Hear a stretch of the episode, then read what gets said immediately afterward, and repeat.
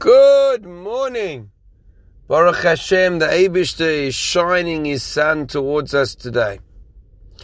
We continue on with another explanation of our Mishnah yesterday. Our Mishnah said that we don't have not the Shalvas Rishayim, not the tranquility of the wicked, and not the suffering of the righteous. So the second explanation is we don't understand why it is that the Rishayim seem to have it good and the tzaddikim seem to have it bad.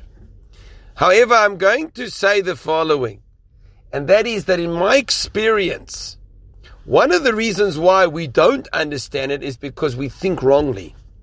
We think that the Rishoim have it all good and the tzaddikim have it all bad.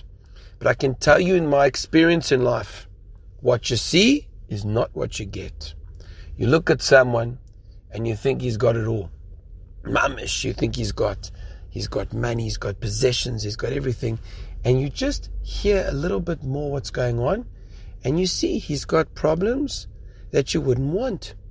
And then you look at a tzaddik, and he looks that he's got the most terrible time, but you go deeper into it, and you see he's mamish besimcha, he's mamish happy with his life.